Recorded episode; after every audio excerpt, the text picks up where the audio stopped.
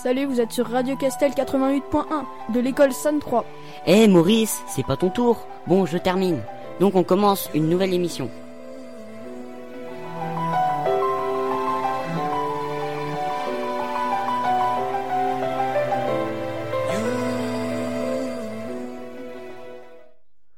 Bonjour à tous, bienvenue sur Radio Castel. Aujourd'hui, je vais vous présenter le sommaire. Euh, pendant- durant cette émission, nous verrons une date en histoire, donc euh, la Saint-Nicolas, qui sera présentée par Charles. Puis, je vous présenterai Léonard da Vinci, enfin, une euh, biographie de Léonard da Vinci. Mathilde vous présentera l'association C'est que du bonheur. Puis, il y aura la musique Bim Bam Toi. Puis, les mèmes d'Internet par Charles. Et les Music Awards, les Energy Music Awards par Mathilde. Ensuite, une musique Wake Me Up de Da. Puis, je vous présenterai les infos insolites. Ensuite, euh, Danse avec les stars, euh, qui sera présentée par Mathilde. On aura une musique de Maître Gims, Jusqu'ici tout va bien, et les énergies renouvelables nous seront présentées par Charles, et je finirai par euh, vous présenter le Centre du National du Cinéma. Et puis on terminera la première partie de cette émission avec Are We Awake de Tal. Bonjour, c'est Charles sur Radio Castel 80.1. Ma chronique toutes les trois semaines s'intitule Quand l'histoire fait date. Cette chronique part d'une date qui a marqué l'histoire de France et celle du monde. Il y a des dates qui, ont, qui sont à jamais gravées dans la mémoire de l'homme. Aujourd'hui, je vais vous parler de la Saint-Nicolas, qui se fait dans, dif- dans différents pays le 5 ou 6 décembre chaque année. La Saint-Nicolas est importante par exemple aux Pays-Bas et en Flandre. C'est comme Noël en France, où les, enfants reçoivent des cadeaux. Elle est fêtée surtout dans le Grand Est et le Nord. La Saint-Nicolas est une fête inspirée de Nicolas de Myre, qui est né au sud-ouest de l'actuelle Turquie entre 250 et 270 après Jésus- Jésus-Christ. Même si nous savons peu de choses sur sa vie, on sait qu'il est né dans une riche famille chrétienne et qu'il a été ordonné prêtre puis abbé. La légende explique que Nicolas de Myre récompensait les gens qui faisaient le bien. Son compagnon, le père Fouettard, menaçait de punir les gens qui n'étaient pas sages. En Europe, c'est surtout aux Pays-Bas où la Saint-Nicolas est fêtée. Chaque année, son arrivée dans le pays est retransmise à la télévision. La tradition veut qu'il arrive avec un bateau à vapeur d'Espagne où il réside. Avec ses assistants, les Swartepits, il commence alors un tour dans tout le pays. Il visite des écoles et est accueilli dans les villes. Il demande alors aux enfants quels cadeaux ils souhaitent et pour voir s'ils ont été sages pendant l'année. Le soir du 5 décembre, les enfants placent leurs chaussures devant la fenêtre ou sous la cheminée. Ils ont déposé un dessin pour Saint-Nicolas ou une carotte pour son cheval Amigo. Les familles se réunissent pour chanter et manger ensemble. Dans la nuit, quand les enfants dorment, Saint-Nicolas passe sur les toits pour déposer les cadeaux par la cheminée ou par la fenêtre. Le lendemain, au réveil, les enfants retrouvent les cadeaux dans leurs chaussures. Pour les grands qui n'y croient plus, les cadeaux sont distribués le soir même. Chaque personne écrit un poème ou fait un emballage original pour son cadeau. Aujourd'hui, le 5 et 6 décembre restent des dates importantes pour beaucoup de personnes. C'était Charles sur Radio Castel et je vous laisse avec la, la chronique de Théo.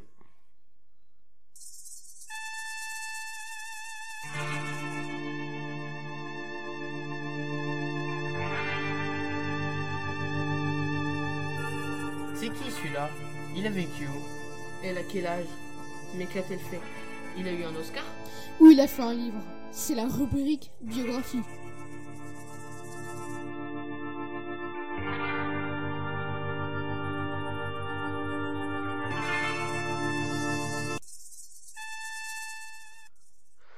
Vous êtes bien toujours, sur Radio Castel, l'émission du Collège Sainte-Croix. Nous émettons en direct de 17h à 18h le lundi sur la, fréquence 88.1.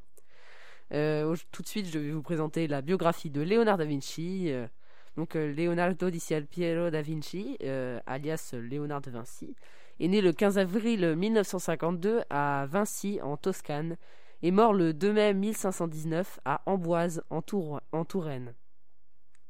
Il était un peintre florentin en Italie et un homme d'esprit universel, à la fois artiste, organisateur de spectacles et de, fêtes et scientifique, ingénieur, inventeur anatomiste, peintre sculpteur, architecte, urbaniste, euh, botaniste, musicien, euh, philosophe et écrivain.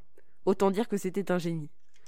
Après son enfance à Vinci, Léonard, Léonard est élève auprès euh, du célèbre peintre sculpteur florentin Andrea del Berro Berrocchio.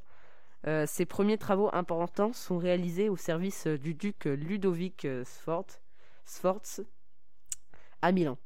Il œuvre ensuite à Rome, en Bologne et, Venise, et passe par les trois dernières, années de sa vie en France, à l'invitation du roi François Ier. Léonard de Vinci est souvent décrit comme l'homme qui servait de modèle, le symbole de l'homme de la Renaissance, et dont la curiosité infinie est seulement égalée par la force d'invention. Nombre d'auteurs euh, nombre d'auteurs et d'historiens le considèrent comme l'un des plus grands peintres de tous les temps, et certains comme la personne la plus talentueuse. C'est la fin de ma chronique. Tout de suite, euh, la chronique euh, de Mathilde, l'association C'est que du bonheur. Radio Castel, on aime. Radio Castel, on aime. Radio Castel, on aime. Radio Castel, on aime. Radio Castel, on aime. Radio Castel, on aime. Radio Castel, on aime. Radio Castel, on aime. Radio Castel, ma radio préférée. Quelle expérience en collège. Radio Castel, on aime.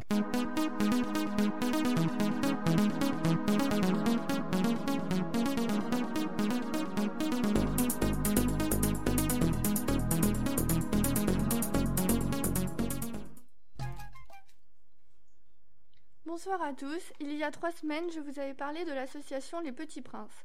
Ce soir, j'ai choisi de vous parler de l'association C'est que du bonheur. Cette association a été fondée en 2004. Elle améliore la qualité de vie des enfants et des adolescents hospitalisés en organisant tout au long de l'année de nombreux ateliers au sein des services écriture, photo, magie, cuisine, des sorties, concerts, spectacles, par- parcs d'attractions, des événements festifs comme Noël, la fête de la musique, Halloween, et des rencontres avec des personnalités, mais également en finançant des projets d'aménagement au sein des services. Il aide également au maintien du lien social et contribue en partenariat avec le personnel médical et éducatif à la lutte contre l'is- contre l'isolement lié au contexte difficile de l'hospitalisation. C'est que du bonheur mène tout au long de l'année plus, plus d'une centaine d'actions dans 82 établissements de santé à travers la France, qui concernent près de 17 450 jeunes patients et leurs familles. Les parrains et marraines de cette association sont Omar Sy, Valérie Damido et Leila Bekti. Depuis 2014, le CKD Bus sillonne les routes de France. Il part chaque trimestre pour des tournées de plusieurs jours à la rencontre des enfants hospitalisés. À bord, bénévoles, animateurs et personnalités, ainsi que tout le matériel nécessaire pour apporter un moment divertissant aux enfants. Si vous voulez soutenir l'association et faire un don au ren- rendez-vous sur c'estquedubonheur.fr. Je vous laisse avec la musique Bim Bam To. Et ça monte, ça monte, ça monte jusqu'à ce que mon petit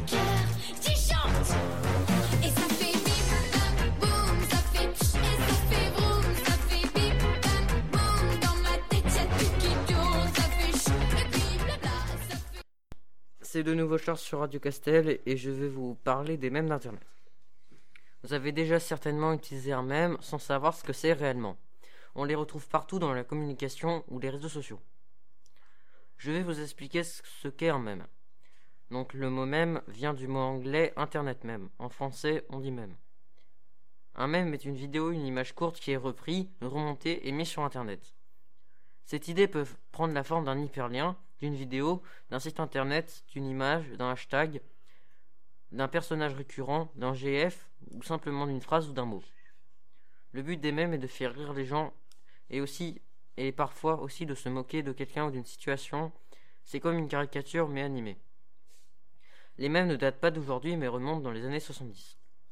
Richard Daw- Dawkins propose le terme mème dans l'un de ses livres sur l'évolution. Il parle d'une déformation d'un mot grec ancien qui veut dire imitation en français. En 1976, une image informatique représentant un nourrisson dansant sur un fond noir est rapidement partagée sur le web. Ce GF animé est considéré comme l'un des premiers mèmes Internet. N'importe qui peut créer un mème et le diffuser sur Internet. Il y a même des youtubeurs qui font des compilations sur les mèmes. Ils se moquent par exemple de Windows XP car c'est lent et c'est pas très bien sécurisé. Il y a des mèmes qui sont très connus et qui peuvent faire des millions de vues. Certaines mèmes peuvent être célèbres du jour au lendemain ou disparaître très rapidement. Certains mèmes me font rire sur celui de Windows XP ou Donald Trump. L'ancien président américain a été très souvent l'objet de ces vidéos drôles. Certains dessins animés peuvent devenir des mèmes, par exemple lors d'une scène drôle. J'espère que je vous ai bien expliqué ce phénomène et je vous invite à, vous, à les regarder. Vous pouvez aller par exemple sur YouTube pour en trouver. C'était Charles sur Radio Castel et je vous laisse avec la chronique de NR JT Music Award avec Mathilde.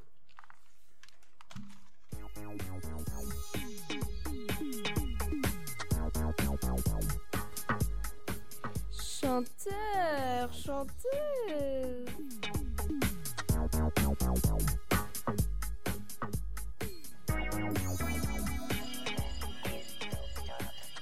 Rock.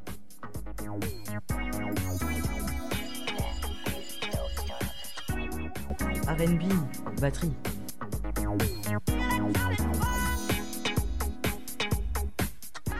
Guitare, flûte.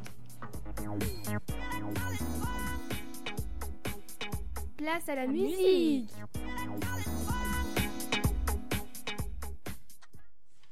Je vais maintenant vous parler de la cérémonie des Energy Music Awards.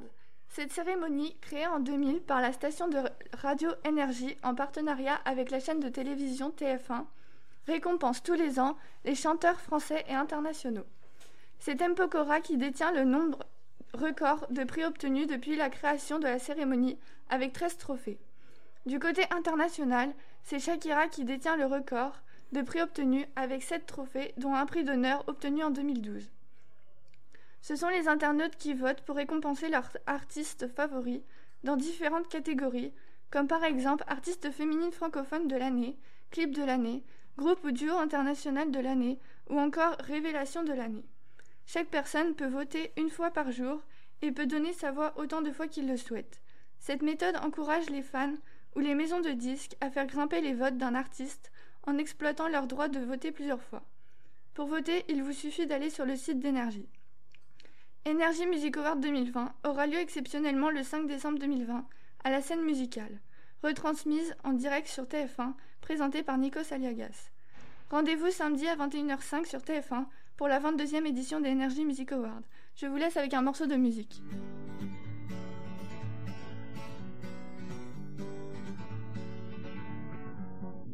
My way through the darkness, by beating.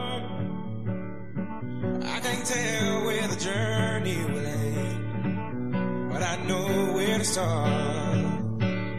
They tell me I'm too young to understand. They say I'm caught up in a dream. Well, life will pass me by if I don't open up my eyes. So that's fine. Bonjour à tous, vous êtes bien sur Radio Castel 88.1 MHz, l'émission du Collège Sainte-Croix de Château-Giron. Nous sommes en direct de 17h à 18h tous les lundis, hors période de vacances. Dans cette chronique, je vais vous donner quelques infos insolites de la semaine dernière et de, et de cette semaine. Aux États-Unis, le monolithe de métal euh, précédemment découvert dans le désert, euh, euh, aux États-Unis a mystérieusement disparu. En effet, ce morceau de, métal, découvert mi-novembre par des responsables locaux qui survolaient la zone pour recompter, recompter les moutons, a disparu comme par magie. En Bretagne, le concours de pull moche de, ce Noël sera virtuel. Le marché de Noël de l'école Saint-Jean, qui devait se dérouler ce week-end à Elouen dans le Morbihan, a été annulé, mais les parents d'élèves ont maintenu le concours avec une nouvelle option, avec même une nouvelle option, masque moche, et du coup ce concours se fera en format virtuel. Encore aux États-Unis, un Américain de 22 ans a réussi la prouesse d'acheter 221 PlayStation 5 euh, sorties tout récemment, en les revendant euh, le double. Il a réussi à en tirer 400 000 dollars, ce qui est une très très belle somme. La console euh, sortie ce 19 novembre, euh, ce revendeur euh, aguerri qui, arrête, qui a arrêté l'université en 2017 pour passer son temps à son activité, euh, a utilisé des robots et a revendu ses consoles pour le a revendu les consoles pour le double de leur prix initial, qui était de 400 euros. C'est la fin de ma chronique. Tout de suite, euh, la chronique Danse avec les stars de Mathilde.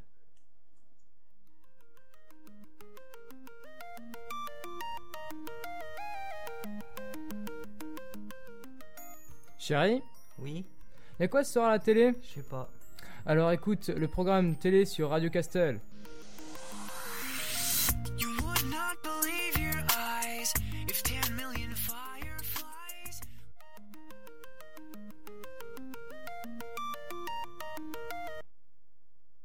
Je vais maintenant vous parler de Danse avec les stars. Danse avec les stars est une émission de télévision française diffusée sur TF1 depuis le 12 février 2011. Des célébrités faisant une, une carrière dans le domaine artistique autre que la danse sont associées avec des danseurs professionnels, formant ainsi des couples de danse. Après une semaine de répétition, au cours de laquelle elle doit apprendre une ou plusieurs chorégraphies, chaque célébrité se produit lors d'une émission en vue d'être jugée par un jury de professionnels. Compte tenu de la crise sanitaire, la saison 2020 est reportée au printemps 2021. Camille Combal et Karine Ferry seront de retour pour animer la saison 11 en 2021. Le jury se compose du danseur étoile Patrick Dupont, de la chanteuse Shaim, du chorégraphe Chris Marquez et du danseur Jean-Marc Généreux. Je vous laisse maintenant avec un morceau de musique.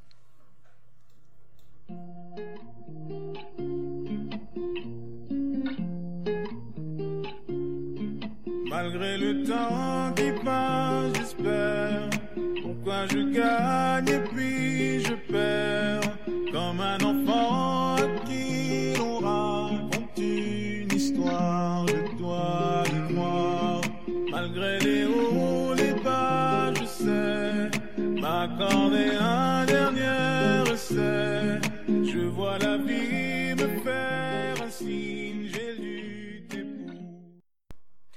Bonjour, c'est vous écoutez. Bon, euh, c'est de nouveau Charles sur Radio Castel, euh, donc je vais vous parler euh, des énergies renouvelables. Pour conduire une voiture ou allumer une lumière ou encore le chauffage, nous avons besoin au quotidien de, de l'énergie. Très souvent, nous utilisons des énergies fossiles. Ce sont des énergies issues d'une transformation de matière organique, comme par exemple le pétrole, qui sont enfouies dans le sous-sol pendant des millions d'années. Notre demande en énergie est tellement énorme que notre planète n'est plus en capacité de répondre à nos besoins. De plus, ces énergies fossiles sont très polluantes pour notre atmosphère. Pour lutter contre le réchauffement climatique et pour éviter que la Terre s'épuise, il est indispensable de trouver d'autres moyens d'énergie. Les énergies renouvelables sont des sources d'énergie dont, le renouvellement est naturel et assez rapide. Elles sont considérées com- comme iné- in- inépuisables et disponibles en grande quantité. Par exemple, la chaleur du soleil ou la force du vent. Grâce à des nouvelles te- technologies, nous pouvons de plus en plus transformer ces énergies naturelles pour produire par exemple de l'électricité. Elles sont souvent classées par les spécialistes en cinq catégories. Il y a l'énergie solaire, photovoltaïque ou thermique. C'est l'énergie qu'on peut obtenir grâce au rayonnement du soleil. L'énergie par le vent, qu'on appelle l'énergie éolienne. L'énergie hydraulique, grâce aux courants marins, comme par exemple les barrages ou l'énergie biomasse, ou encore l'énergie du sol, la géothermie. Il y a de grandes innovations. Des micro des microalgues qui prolifèrent dans les fonds marins peuvent être une vraie alternative pour le carburant classique à base de pétrole. Ces microalgues ont une croissance très rapide et sont faciles à cultiver. Elles sont très riches en acides gras et contiennent une huile facile à extraire. Une entreprise bretonne utilise un paquebot à voile au départ de Saint-Malo afin de transporter des marchandises en grande quantité vers les États-Unis et les Antilles. Un nouveau paquebot, deux fois plus grand, sera lancé d'ici deux ans. Il est indispensable que chaque pays participe au développement des énergies renouvelables, la France ayant comme objectif d'avoir 32% d'énergie renouvelable d'ici 2030. C'était Charles sur Radio Castel. Rendez-vous dans trois semaines pour de nouvelles chroniques et je vous laisse avec Théo pour euh, sa chronique sur le cinéma, le Centre national de cinéma français.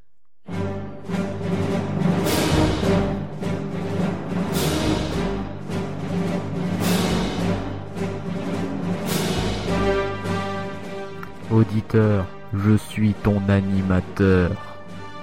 C'est la rubrique cinéma.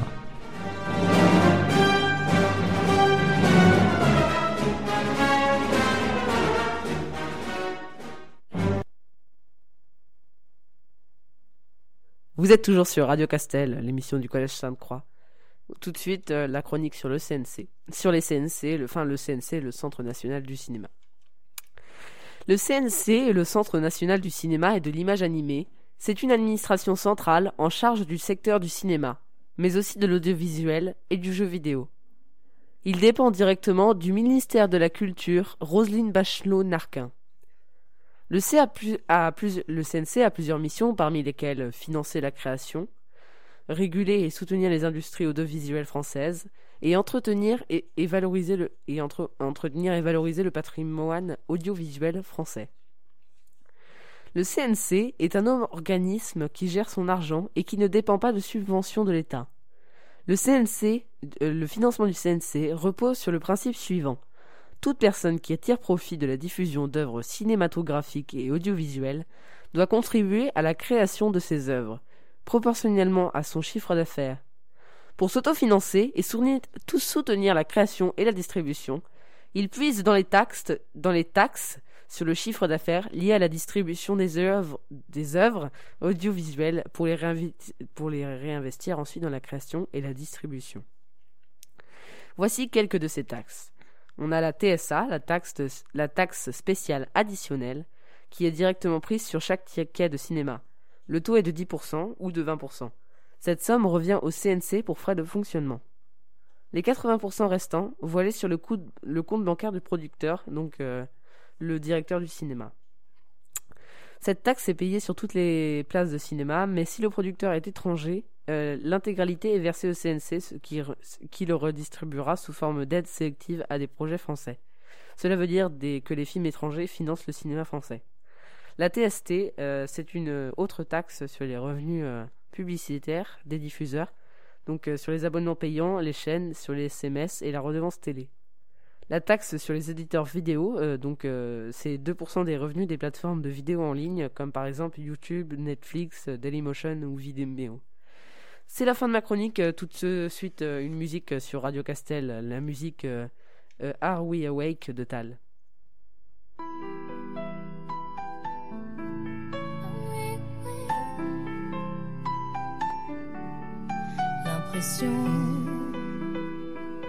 Dans le noir.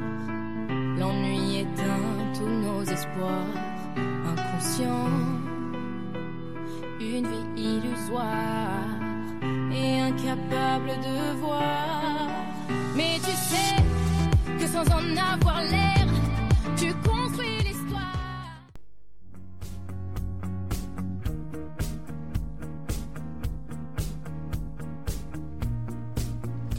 vous êtes toujours sur Radio Castel 88.1, la radio du collège Sainte-Croix Château-Giron. L'émission continue. Pour de nouvelles chroniques et de nouvelles musiques.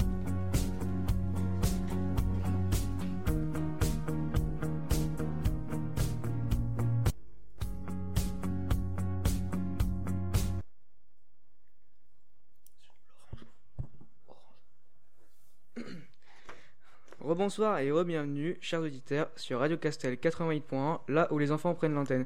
Je suis Théo, je suis accompagné de mon collègue Thomas, et aujourd'hui, je- vais vous présenter une chronique sur la saga de Harry Potter. Thomas fera une chronique sur Mask Singer, puis nous aurons la musique Attention au départ des enfoirés. Puis je, puis je vous parlerai des Avengers et X-Men, et Thomas vous parlera du nouvel album d'Ariana Grande. Puis après, nous aurons la musique Dance Monkey. Je terminerai ma- mes chroniques avec la disparition du vol Malaysian Line et Thomas fera un blind test. Je commence ma chronique sur la saga de Harry Potter. La saga Harry Potter est une série littéraire de low fantasy écrite par l'auteur britannique J.K. Rowling, dont la suite romanesque s'est achevée en 2007. Une pièce de théâtre considérée comme la huitième de l'ultime histoire, officiellement a été jou- jouée et publiée en 2016. Les livres et le script de la pièce ont été traduits en français par Jean-François Ménard. La série de sept romans raconte les aventures d'un jeune sorcier nommé Harry Potter et ses amis Ron, Weasley et Hermione Granger à l'école de sorcellerie de Poudlard, dirigée par Albus Dumbledore. L'intrigue principale de la série met en scène le combat de Harry contre Lord Voldemort, un mage noir à la recherche de l'immortalité ayant autrefois assassiné les parents du garçon. À la tête de ses fidèles adeptes, les mange-morts, Voldemort, cherche depuis des décennies à acquérir le pouvoir absolu sur le monde des sorciers et des moldus, ce, qu'est les humains sans pouvoir magique. Ancrés dans la société britannique des années 1990, les romans comportent de nombreux aspects du roman d'apprentissage. Le personnage principal évolue tout d'abord dans un monde dépourvu de magie, puis découvre peu à peu ses capacités, son héritage et ses responsabilités. Tandis que le premier roman établit les bases dans un univers magique, librement inspiré des contes et du folklore britannique. L'intrigue gagne en profondeur au fil des romans, absorbant des sujets comme la mort ou le, ou le libre arbitre. La série fait d'ailleurs l'objet de nombreuses controverses. Depuis la sortie du premier roman, Harry Potter à l'école des sorciers, le 26 juin 1997, les livres ont gagné une immense popularité, ont généré un succès commercial planétaire et ont été acclamés par la critique. En février 2018, ils ont été vendus de plus de 500 millions d'exemplaires et traduits en 80 langues, faisant de cette série la plus vendue de l'histoire de la littérature. J.K. Rowling figure désormais parmi les auteurs britanniques les plus lus de la planète avec William Shakespeare et Agatha Christie. Huit films à succès rapportent au total plus de 8 milliards de dollars et accèdent à la troisième place des franchises les plus rentables de tous les temps, celle de l'univers Marvel et de Star Wars.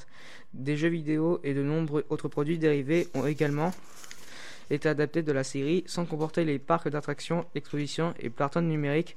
La pièce de théâtre d'Harry Potter et l'infomédie, jouée depuis 2016 dans plusieurs pays, met en scène les personnages de la saga originale et leurs enfants, narrant leurs aventures 19, 19 ans après la fin du dernier tome. Puis nous avons les nouvelles histoires de J.K. Rowling nommées les, les Animaux Fantastiques qui ont aussitôt été adaptés en film. Cela raconte ce qu'il se passe avant Harry Potter. Merci de m'avoir écouté. Je vous laisse avec la prochaine chronique de Thomas.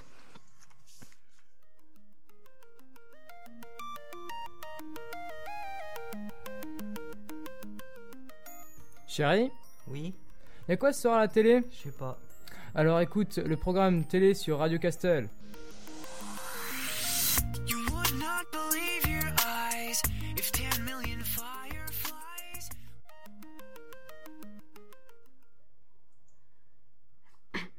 Bonjour, c'est Thomas sur Radio Castel et je vais vous parler des trois derniers primes de la saison 2 de Mass Singer, dont la, dont la demi-finale et la, dont la finale, la demi-finale et la finale de cette émission. Je vous rappelle le principe. 12 célébrités cachées derrière des masques doivent chanter sans se faire démasquer. Ils doivent se faire démasquer par les enquêteurs composés de l'humoriste Jarry, la chanteuse Angun Sipta, l'animatrice Alessandra Sublet et le, et le comédien Kev Adams. Ils devront démasquer les célébrités grâce à des magnétos à indices et à leurs prestations vocales. Au début, ils étaient douze. Le robot, le dragon, le manchot. Non, au début ils étaient douze, ils ne sont donc plus que trois. Le robot, le dragon et le manchot. Il y a maintenant neuf costumes éliminés. Durant le quatrième prime de cette émission, deux personnages ont été éliminés. Le squelette qui était le footballeur Djibril Cissé et la pieuvre qui été la chanteuse Liane Folly. Elle a été reconnue au dernier moment par Kev Adams. Après ce prime, la demi-finale approchait. Qui du dragon, du requin, du manchot, du robot et de l'araignée allait être démasqué? Les cinq célébrités ont tout donné pour avoir leur ticket pour la demi-finale, avec trois avec la pour la finale avec trois places disponibles. Les trois gagnants le dragon, le robot et le manchot. Le requin et l'araignée devront être démasqués. Derrière le requin se cachait le footballeur Basile Boli, reconnu par Jarry, et l'araignée était Karine Ferry, qui a été reconnue par Alessandra Sublet. Elle a été démasquée à cause de l'indice qu'elle a dévoilé sur son costume. En effet, sur ses épaules, il y avait deux petites araignées rouges dessinées et elle a déclaré Deux petites araignées m'accompagnent depuis le début de la compétition. Karine Ferry ayant deux enfants, les enquêteurs ont vite compris qu'il s'agissait de Karine. Également grâce aux indices visuels du magnéto, où on voit l'araignée sur un ferry qui rappelle son nom. Les trois finalistes sont chantés en duo avec trois personnages de la saison 1. Le man- la manchotte avec le panda, le robot avec le lion et le, dragon avec le cupcake. Le public a voté. Le dragon a fini troisième. Il s'agissait du comédien Issa Doumbia. En deuxième, le robot qui était Daniel Lévy. Et la grande gagnante est, la manchotte qui est la chanteuse La Rousseau. Elle a gagné le grand, trophée de Mass Singer. Bravo à elle. La saison 3 est déjà programmée à 2021. Je vous laisse à attention au départ.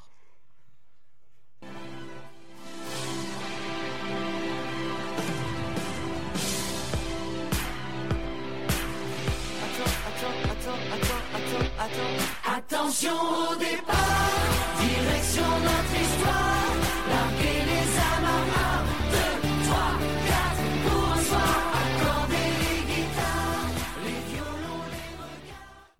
Bonsoir, je suis Théo et re-bienvenue, chers auditeurs, sur Radio Castel 88.1, là où les enfants prennent l'antenne. Je vais maintenant vous parler de Avengers et les X-Men. Les Avengers et les X-Men sont les deux teams principales de chez Marvel. Dans leur team se trouvent des super-héros de haut niveau. Dans les Avengers, nous avons Iron Man, Black Widow, Œil de Faucon, Thor et Hulk. Puis dans les X-Men, nous avons Professeur X, Diablo, Wolverine, Tornade et Gambi. Chacun ont leur succès mondial, même si les Avengers sont plus aimés que les X-Men grâce à leurs derniers films, Avengers Infinity War et Avengers Endgame. Ils ont tous leurs méchants iconiques, Thanos et Magneto, des grands méchants du cinéma. Leurs derniers films qui sont sortis sont X-Men Apocalypse et Avengers Endgame. Là où pour l'instant, il n'y a aucune suite à leurs histoires. Bon, il y a juste l'histoire de quelques personnages, de ce qui se passe après les circonstances. Il y a déjà Spider-Man Far From Home, qui est la suite du combat contre Thanos, puis Logan, qui est l'histoire de Wolverine et, de sa fille. Je vous invite à les voir. Leur succès mondial est incroyable et restera jamais gravé dans Marvel. Nous avons tous une suite à leurs histoires.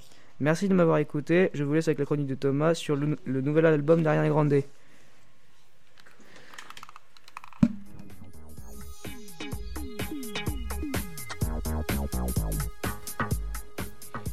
Chanteur, chanteuse.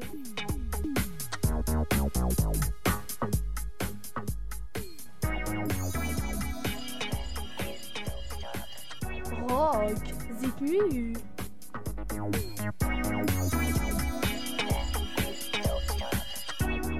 R&B, batterie.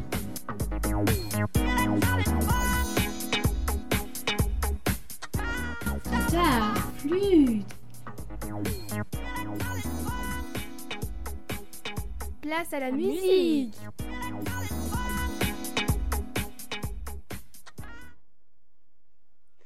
C'est Thomas et je vais vous parler du nouvel album d'Ariana Grande. Position est le, sixième, est le sixième album studio de la chanteuse américaine Ariana Grande, publié le 30 octobre 2020 par Republic Records. Cet album fait suite à Cabaye Fornos, Sweetener Live. Son dernier projet musical est Thank You Next, son dernier album sorti en, en 2019. L'album aux sonorités RB, pop et trap aborde des thématiques autour de sa vie et inclut des, des collaborations avec Doja Cat, The Weeknd et Ty Dolla Sign. Le premier single, Position, a été dévoilé le 23 octobre 2020. Le second single, euh, 34 plus 35, est disponible depuis le 30 octobre.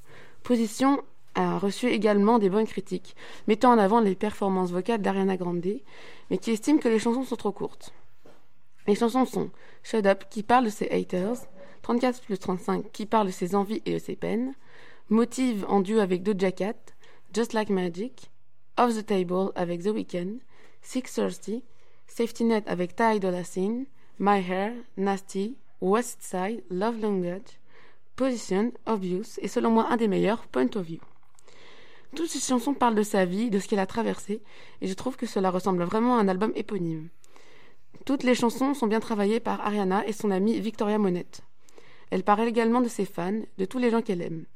Un très bon album qui se placerait à la troisième place de mes préférés.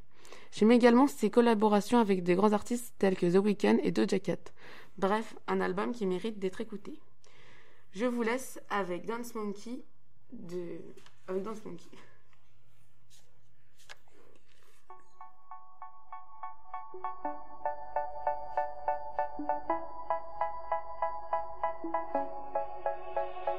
They say, oh my God, I see the way you shine. Take your hand, my dear, and place them both in mine. You know you stopped me dead while I was passing by. Je suis Théo et je vous retrouve pour une chronique. Et re-bienvenue, chers auditeurs, sur Radio Castel 88.1, là où les enfants prennent l'antenne.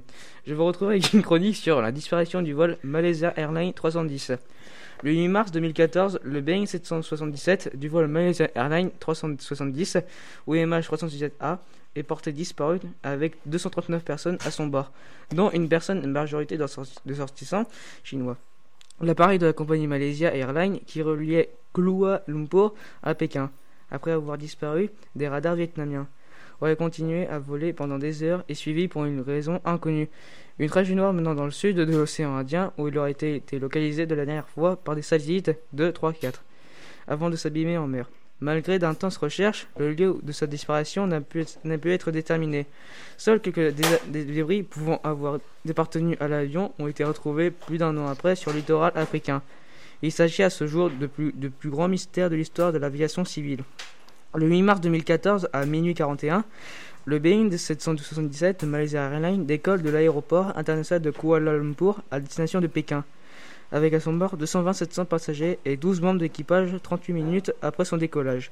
L'avion quitte l'espace aérien malaisien, on contrôleur aérien du centre en route de Kuala Lumpur qui le transfère au centre de Ho Chi Minh Ville. Le copilote croyait tout d'abord qu'on avait la dernière communication radio, Good Night Malaysia 370, qui veut dire Bonne nuit Malaysia 370. À 1h19 le 8 mars, heure de Malaisie, fin juin 2014, les médias annoncent qu'il s'agissait plutôt du commandant Zahari Ahmad Shah, au, au dire de son épouse et d'autres membres de sa famille. Le transpondeur est coupé peu après et l'appareil disparaît des écrans de radar vietnamiens. Plusieurs tentatives de contact restent vaines, sauf une embrouillée brève par le pilote d'un avion à proximité. Une heure après euh, l'arrivée théorique de l'appareil à Pékin, Malaysia.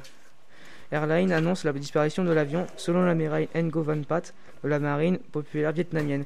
Cette dernière a perdu le contact radar avec l'appareil à environ 100 150 000 marins, 300 km, au sud des îles de Chou.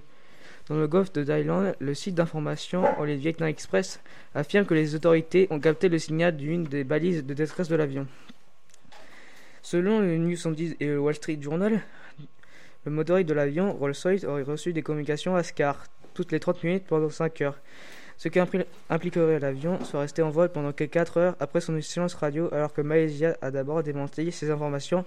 La société de communication par satellite britannique Inmara lui indique le 12 mars que l'antenne satellite du Boeing a continué à envoyer des signaux horaires pendant au moins 6 heures après la coupure du transpondeur fin juin 2014. Les autorités australiennes font savoir, font savoir que l'avion était probablement en pilotage automatique au moment de l'accident. Merci de m'avoir écouté, je vous laisse avec le fameux blind test de Thomas.